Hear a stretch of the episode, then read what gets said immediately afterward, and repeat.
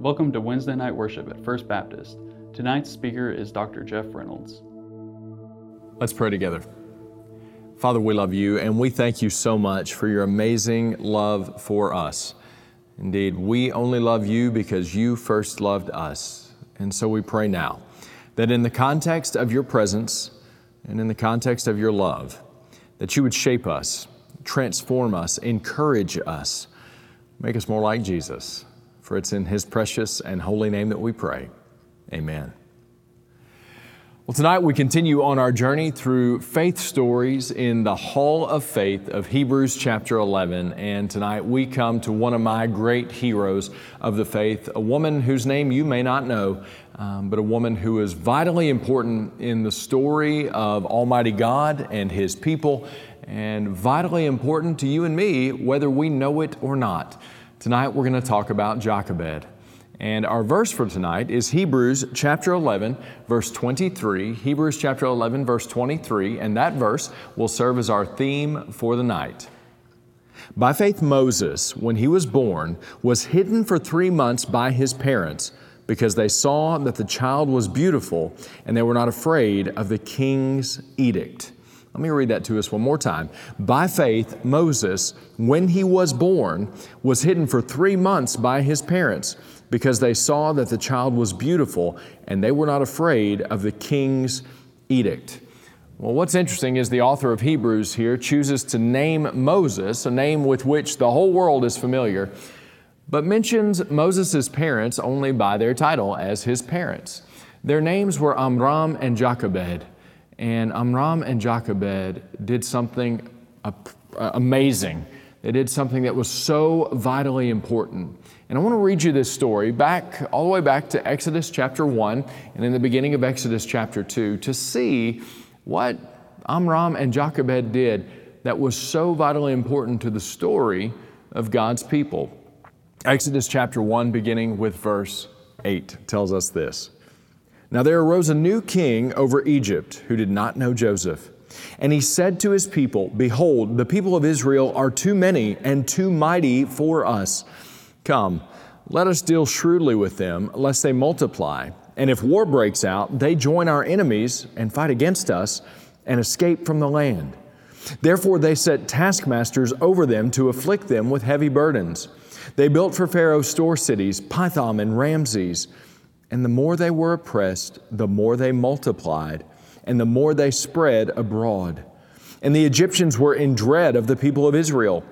So they ruthlessly made the people of Israel work as slaves and made their lives bitter with hard service in mortar and brick and in all kinds of work in the field. In all their work, they ruthlessly made them work as slaves. Let me pause here for just a moment. You remember the story. You remember that God redeemed and rescued his people by getting them into Egypt where Joseph was. Joseph had been sold into slavery, but God prospered Joseph and raised him up to the second highest position in all the land of Egypt. And when the famine came, Joseph, who had orchestrated the storage of the foodstuffs so that they would be able to survive even in the midst of the famine, God led his people to Egypt to get food from Joseph.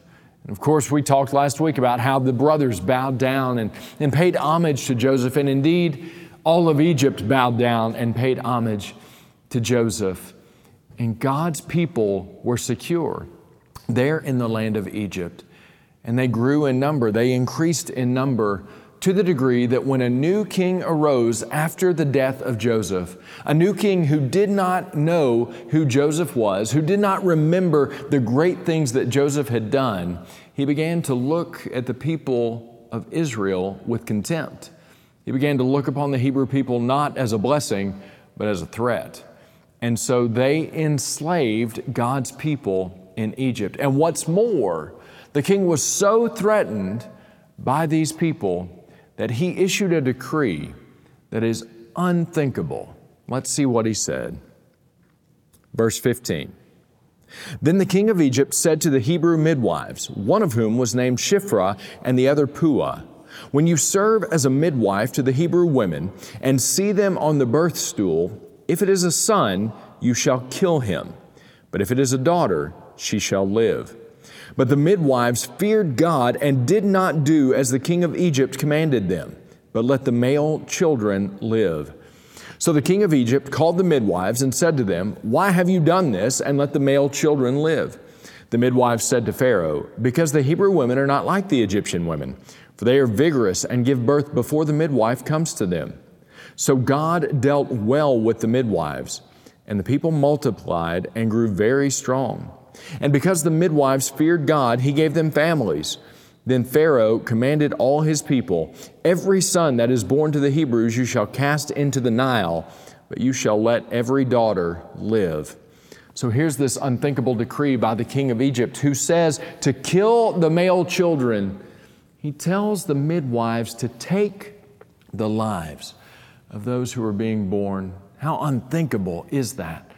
But thank God for midwives named Shiphrah and Puah. I love the fact that God tells us their names. Shiphrah and Puah chose to disobey the king in favor of obeying God. They chose to do what God said was right and to take their chances with the king instead of doing what the king said was right and to take their chances with God. No, they stood firm in their faith and God honored them. God blessed them for the great stance that they had made. But now in Exodus chapter 2, we get specifically to the story of Moses. Exodus chapter 2, verses 1 through 4. Now, a man from the house of Levi went and took as his wife a Levite woman. The woman conceived and bore a son. And when she saw that he was a fine child, she hid him three months. When she could hide him no longer, she took for him a basket made of bulrushes and daubed it with bitumen and pitch. And she put the child in it and placed it among the reeds by the river bank. And his sister stood at a distance to know what would be done to him. So, the birth of Moses. And when Moses enters the world, his parents do something that is exceedingly bold. Instead of casting him in the Nile to kill him as the king had decreed, like these Hebrew midwives, Amram and Jochebed said, No, we will not kill our child. We will take our chances with the king and we will do what God has said is right. The one point that I want to give us tonight in honoring Moses' mother is this Jochebed trusted and followed God more than she feared Pharaoh. As a result, Moses lived. Jochebed trusted and feared God. She trusted and followed God more than she feared the king. And so she disobeyed the king in order to obey Almighty God. And in so doing, this precious child, who would be named Moses, which means drawn out, would be saved. This is how God moves in miraculous ways. The very king who had issued the decree had a daughter who had gone down to the Nile River to bathe. And this baby floated up upon them. And she took pity on this baby and she raised him as her own.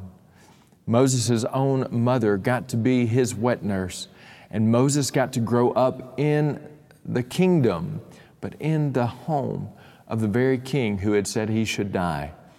God spared Moses. Interestingly enough, this baby delivered by the hand of Almighty God through parents who feared God more than they feared the king would be the instrument through which God would deliver His people from slavery in Egypt.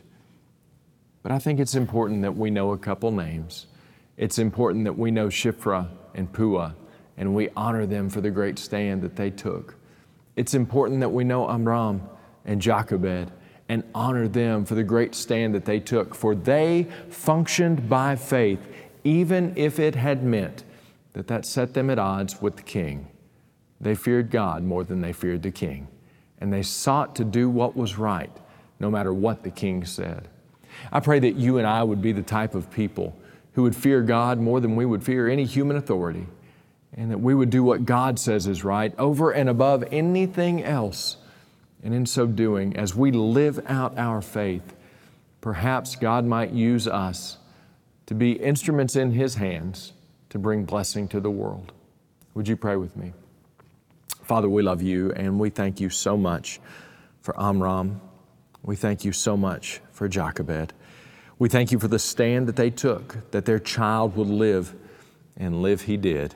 We thank you that you honored them and that you prospered that baby, raising him up by the daughter of the very king who had issued that he should die. And Lord, we know that you prepared him. You prepared him for 40 years of life in Egypt, 40 years of life with uh, animals in the wilderness, and then 40 years of life as your instrument to deliver your people out of the hands of Egypt and out of slavery. Lord, we're so thankful that you are our God, and we can know that even when it seems like no one is looking, you are deeply aware of what is going on. And so we pray that, like Shiphrah and Puah, like Amram and Jochebed, we would be faithful to you no matter what. We know the world will be blessed because of it. And before we end our time together tonight, Lord, once again, we join together our hearts and our minds and even our voices to pray that prayer that our Lord Jesus taught us to pray. And in so doing, we will answer the question Whose Father? Our Father, who art in heaven. Hallowed be thy name. Thy kingdom come, thy will be done, on earth as it is in heaven. Give us this day our daily bread, and forgive us our trespasses, as we forgive those who trespass against us. Lead us not into temptation, but deliver us from evil. For thine is the kingdom, and the power, and the glory forever. Amen. Thank you so much for tuning in to worship with us tonight, and we hope you'll join us this Sunday at 11 a.m. as we gather together either in person or online to worship our risen Savior. His name is Jesus. God bless you.